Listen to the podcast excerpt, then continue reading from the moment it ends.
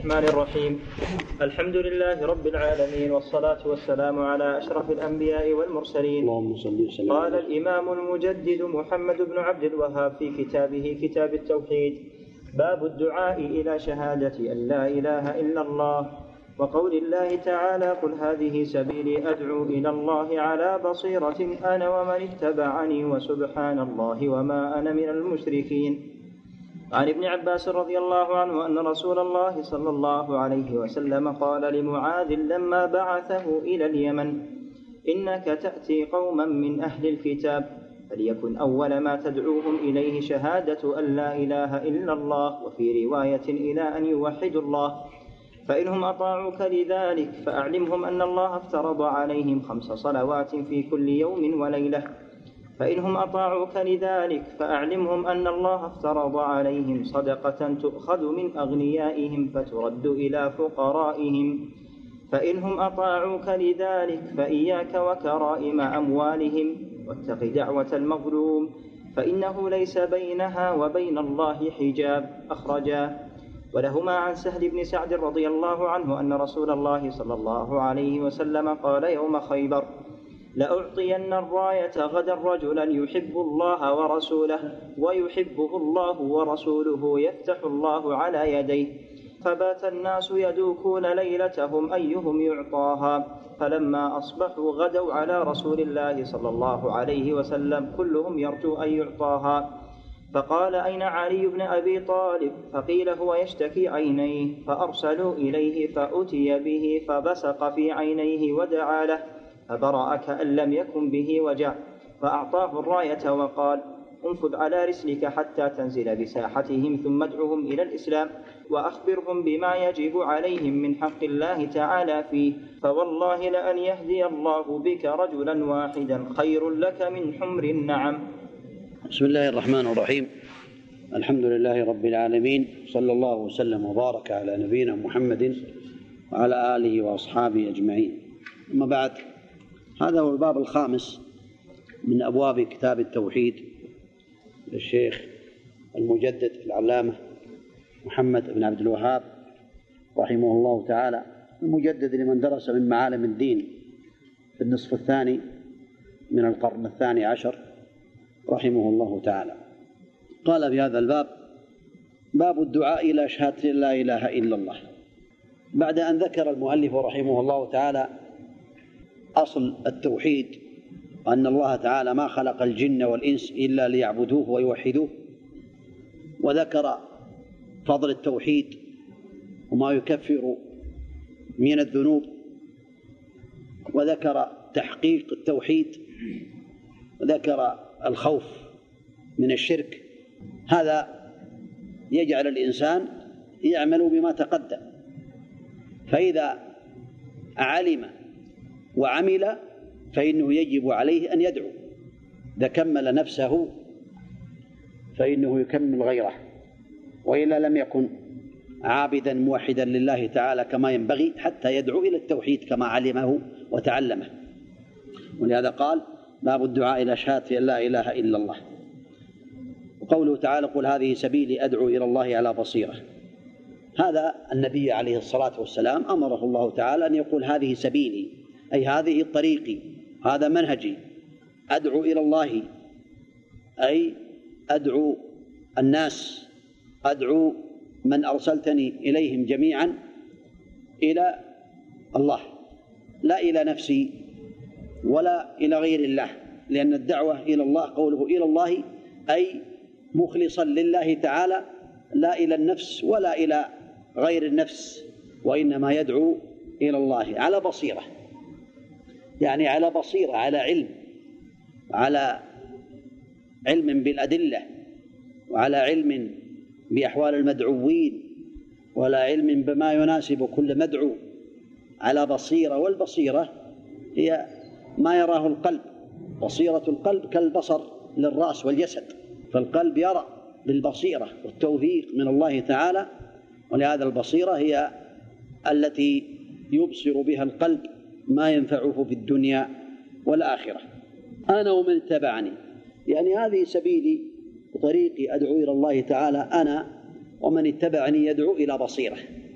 وسبحان الله وما أنا من المشركين. تنزيها لله تعالى وتبرأ عليه الصلاة والسلام أو أمره الله تعالى أن يتبرأ من المشركين.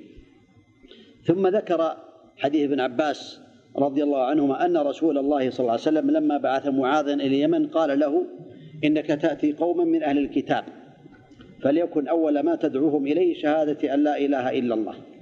يكون أول ما تدعوهم إليه شهادته وفي رواية أول ما تدعوهم إليه شهادة.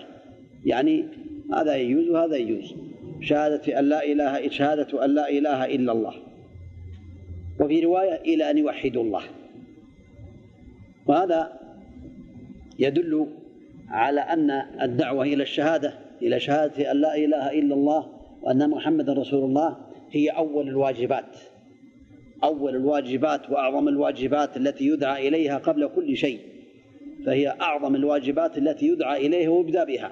فليكن أول ما تدعوه. قوله عليه الصلاة والسلام إنك تأتي قوما أهل الكتاب. المعنى والله أعلم أنه بين له أنه يأتي قوم من أهل الكتاب حتى يتأهب لهم وحتى يتأهب لهم بالمناظرة والمجادلة لأن أهل الكتاب عندهم علم بالتوراة والإنجيل حتى يتأهب هذا الداعي إلى الله ويعلم بمن هو يدعوه إلى الله تعالى. فالداعي إلى الله تعالى لا بد أن يعرف المدعو أحواله وما يعني عنده من العلم وما عنده من شبه حتى يتأهب له. أما كونه يأتي يدعو الإنسان وهو ما يدري ما الذي عنده وما يدري ما أي دين على أي دين هو يعتنقه أو غير ذلك هذا ليس من المناسب. فالنبي عليه الصلاة والسلام أخبره بدين القوم وأخبره بحالهم حتى يتأهب لهم عليه رضي الله عنه. ثم أمره أن يكون أول ما يدعوهم إليه شهادة لا إله إلا الله. أي أن يعبدوا الله تعالى. أي لا معبود حق إلا الله.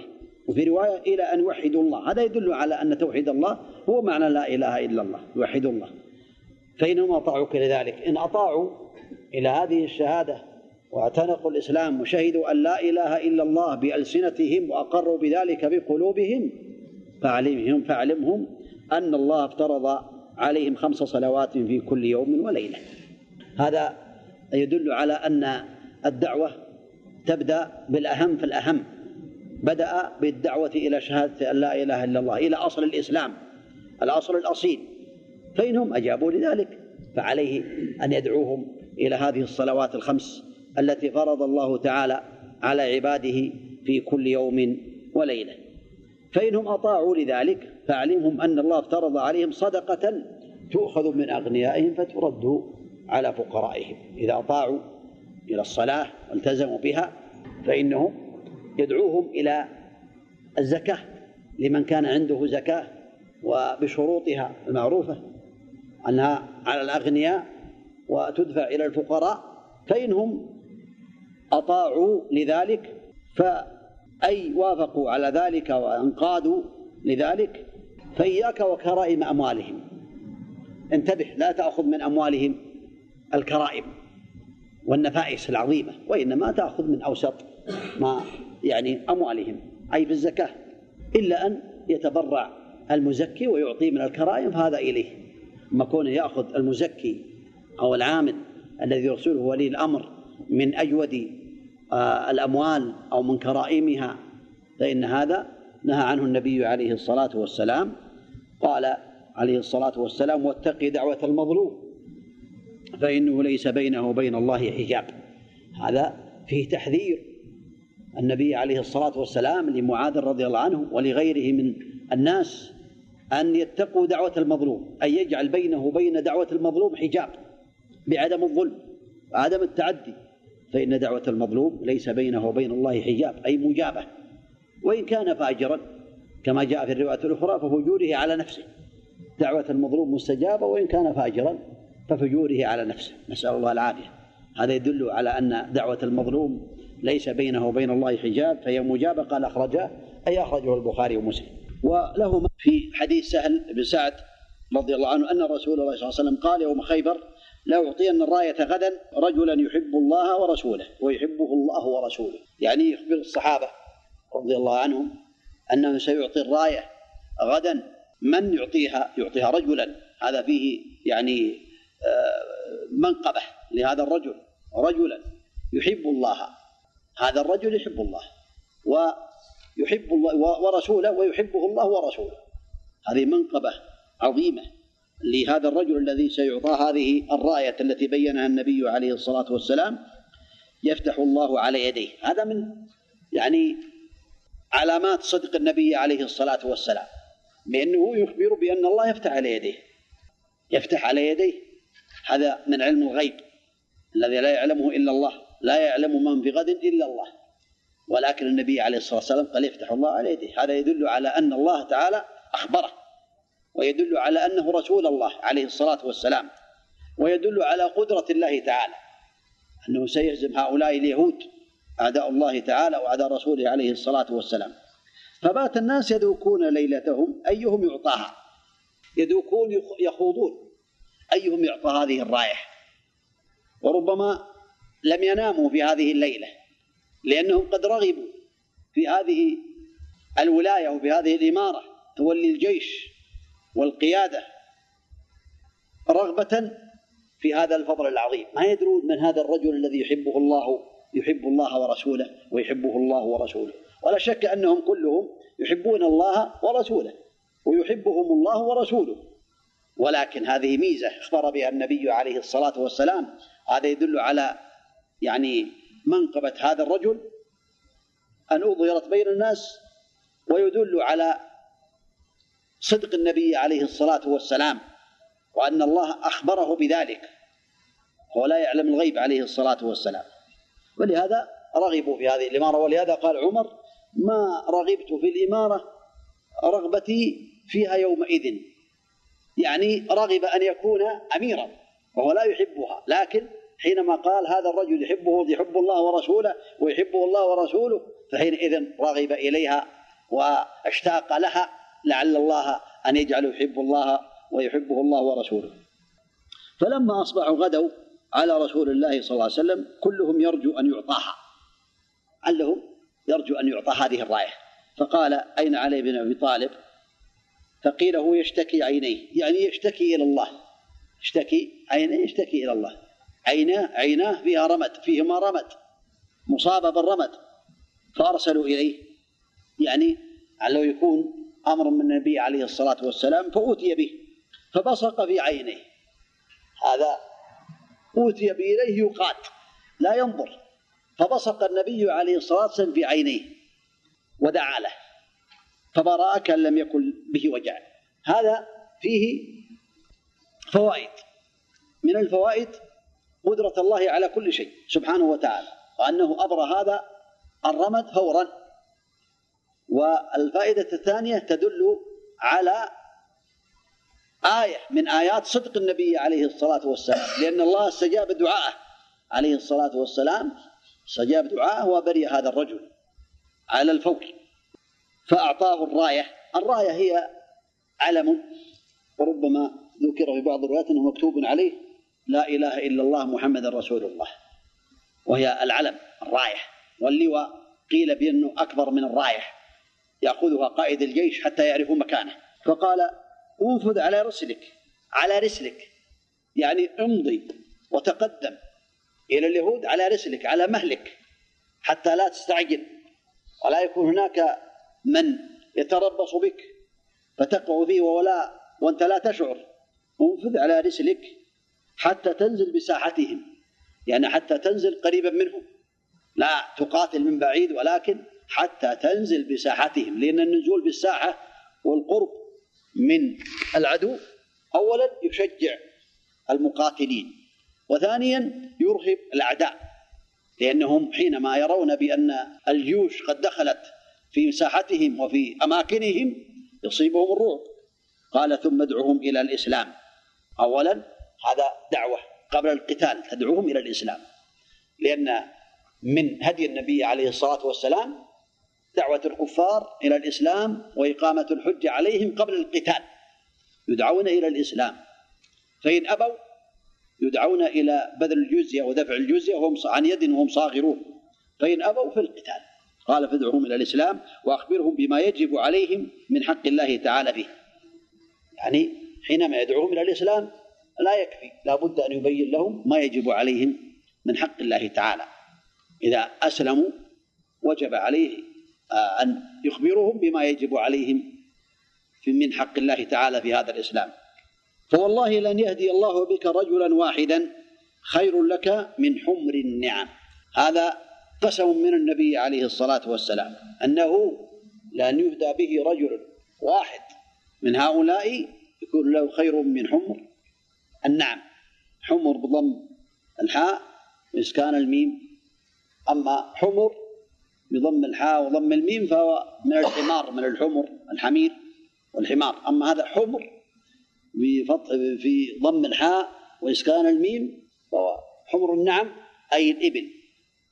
التي هي من أعظم أموال العرب فخير له إذا هدى الله تعالى على يديه رجلا واحدا خير له من هذه النعم كلها. هذا تمثيل ذكر الإمام النووي رحمه الله تعالى أن ذرة واحدة من الخير خير من الدنيا وما فيها ولكن هذا من باب التمثيل والتقريب للناس. فهذا الحديث يدل على ما بينه النبي عليه الصلاة والسلام وهذا يدل كذلك على فضل الدعوة. ولهذا قال النبي عليه الصلاة والسلام من دل على خير فله مثل أجر فاعله. ويدل على أن من دعا إلى هدى كان له من الأجر مثل أجور من اتبعه اتبعه. ولكن هذا الحديث العظيم يبين حتى ولو كان واحدا فإنه يكون له خير خير من أموال العرب التي هي أنفس الأموال عند العرب. وبالله التوفيق. وشهادة لا إله إلا الله لها شروط ذكرها العلماء تقدم بعضها ومن شروطها العلم المنافي للجهل حيث يكون العلم بمعناه أي لا معبود حق إلا الله واليقين المنافي للشك لا بد من اليقين الذي لا يخالطه شك وكذلك من الشروط التي لا بد منها القبول المنافي للرد يقبلها ولا يردها. والانقياد المنافي للترك ينقاد لجميع أوامر الإسلام.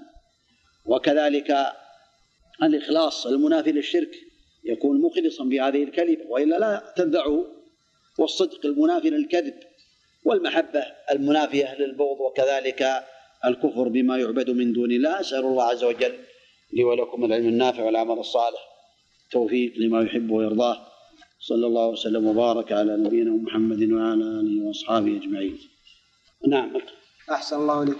بسم الله الرحمن الرحيم والصلاة والسلام على أشرف الأنبياء والمرسلين.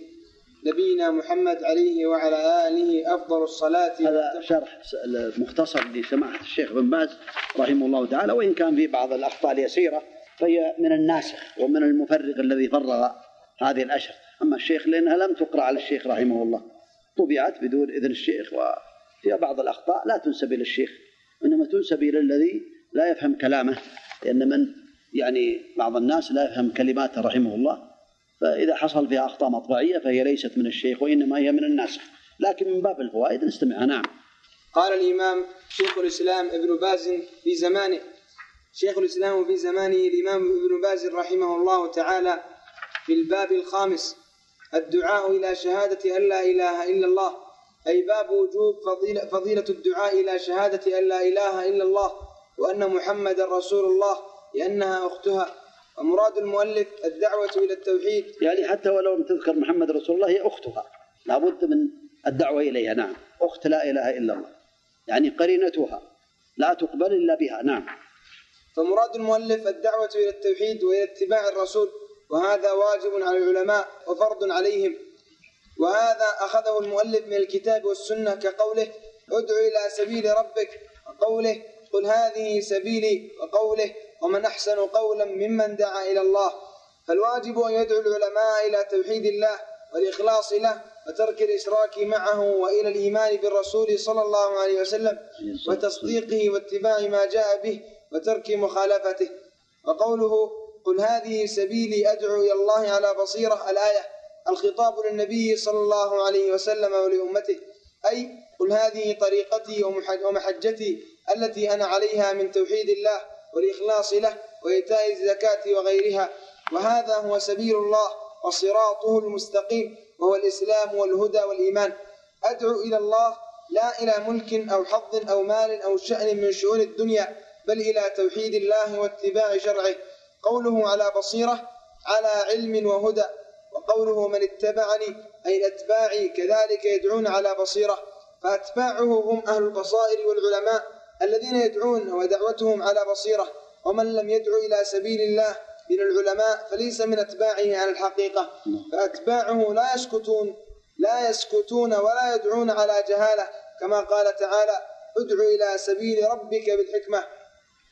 أي بالعلم وهذه هي وظيفة الأنبياء كلهم والعلماء والصالحين وهذا هو الواجب على من عنده علم ويدعو في كل مكان في المسجد وغيره ويصبر. وحديث ابن عباس أن رسول الله صلى الله عليه وسلم لما بعث معاذا إلى اليمن إلى آخر الحديث قال له قال له أي أوصاه إنك تأتي قوما من أهل الكتاب أي فليسوا جهالا بل عندهم علوب وشبه فنبهه ليستعد لهم وليبلغ لهم أمر الله. وقوله فليكن أول ما تدعوهم إليه شهادة أن لا إله إلا الله أي لا تلتفت إلى شبههم وعلومهم. بل بلغهم التوحيد وإلى أن يوحدوه وأن يخصوه بالعبادة دون غيره كالعزيز وعيسى وأحباره وأحبارهم ورهبانهم. وفي رواية عبادة الله وهي تفسير لشهادة أن لا إله إلا الله.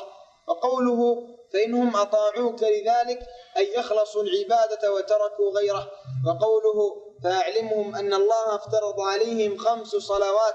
هذا يدل على أن المشرك يدعى, يدعى أولا إلى التوحيد. فإن أجاب دعي إلى الصلاة فإن أجاب وأقامها دعي إلى الزكاة التي تؤخذ من أغني من الأغنياء وترد على الفقراء.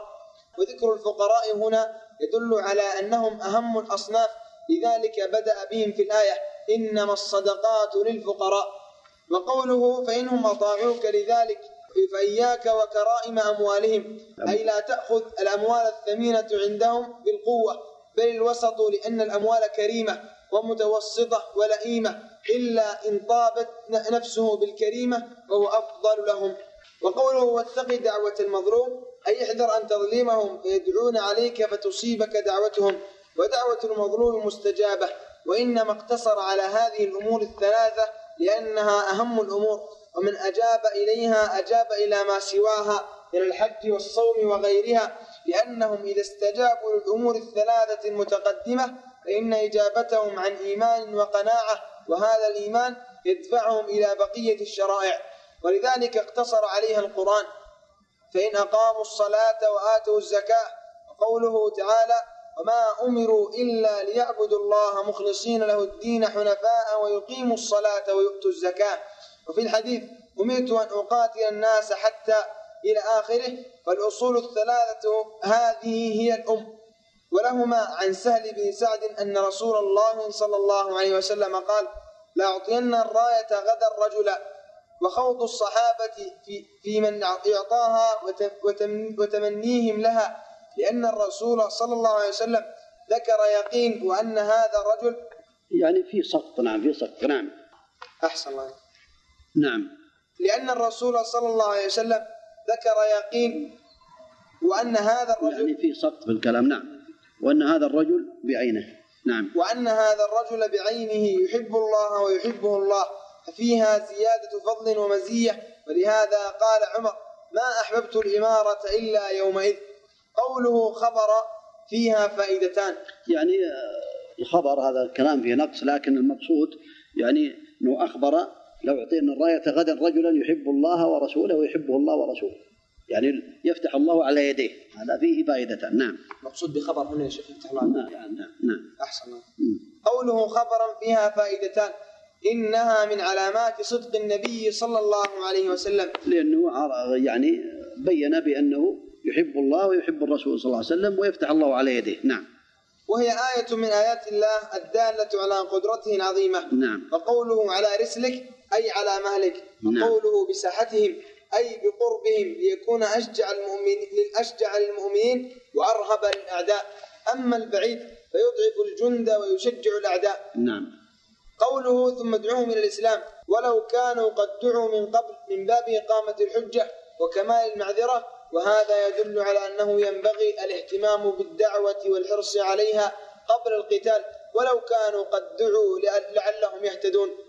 ويستحب التكرار إذا دعت الحاجة خاصة من اليهود الذين يعرفون الحق ولكنهم يحبون الدنيا ويحسدون ويحسدون المؤمنين. قوله ففتح عينيه ففتح عليه.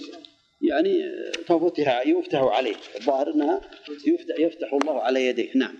قوله ففتح على يديه اقرا النص لا لا تخرج منقبة أخرى عليه يفتح على يديه نعم. فقوله يفتح على يديه أي منقبة أخرى لعلي رضي الله عنه. قوله والله أن يهدي الله بك رجلا واحدا خير لك من حمر النعم. فيه عظم الدعوة إلى الله وأنها أهم من القتال بل هي المقصودة من القتال ولذلك بعثت الرسل. وقوله حمر النعم بضم الحاء وسكون الميم جمع أحمر. لا بضم الحاء والميم بجمع حمار فليس مرادا هنا. والمعنى أي خير لك من الإبل الثمينة وفيه بيان أهمية الدعوة وتعليم الناس. فإن أبوا قوتلوا ليكف شرهم نعم. ولا يكونوا عقبة في طريق غيرهم إلى الإسلام ويستعان بهم وبأموالهم في سبيل الله. ويجوز أن يباغتهم بالحرب إن بلغتهم الدعوة كما غار النبي صلى الله عليه وسلم على بني المصطلق. وإن تكررت الدعوة قبل القتال للمصلحة فلا بأس وفيه جواز القسم القسم وإن لم يحلف لتأكيد لتأكيد أمر وقد يشرع ويستحب عند الحاجة. يعني مأخوذ من قل هو الله إلا أن يهدي الله بك رجلا. نعم. وقد يشرع ويستحب عند الحاجة لتأكيد أمر حتى يعلم المخاطب أنه حق. انتهى كلامه. رحمه الله في الباب الخامس. بارك الله فيكم نسأل الله عز وجل لنا ولكم العلم النافع والعمل الصالح. والتوفيق لما يحب ويرضاه. صلى الله وسلم وبارك على نبينا محمد وعلى آله وأصحابه أجمعين.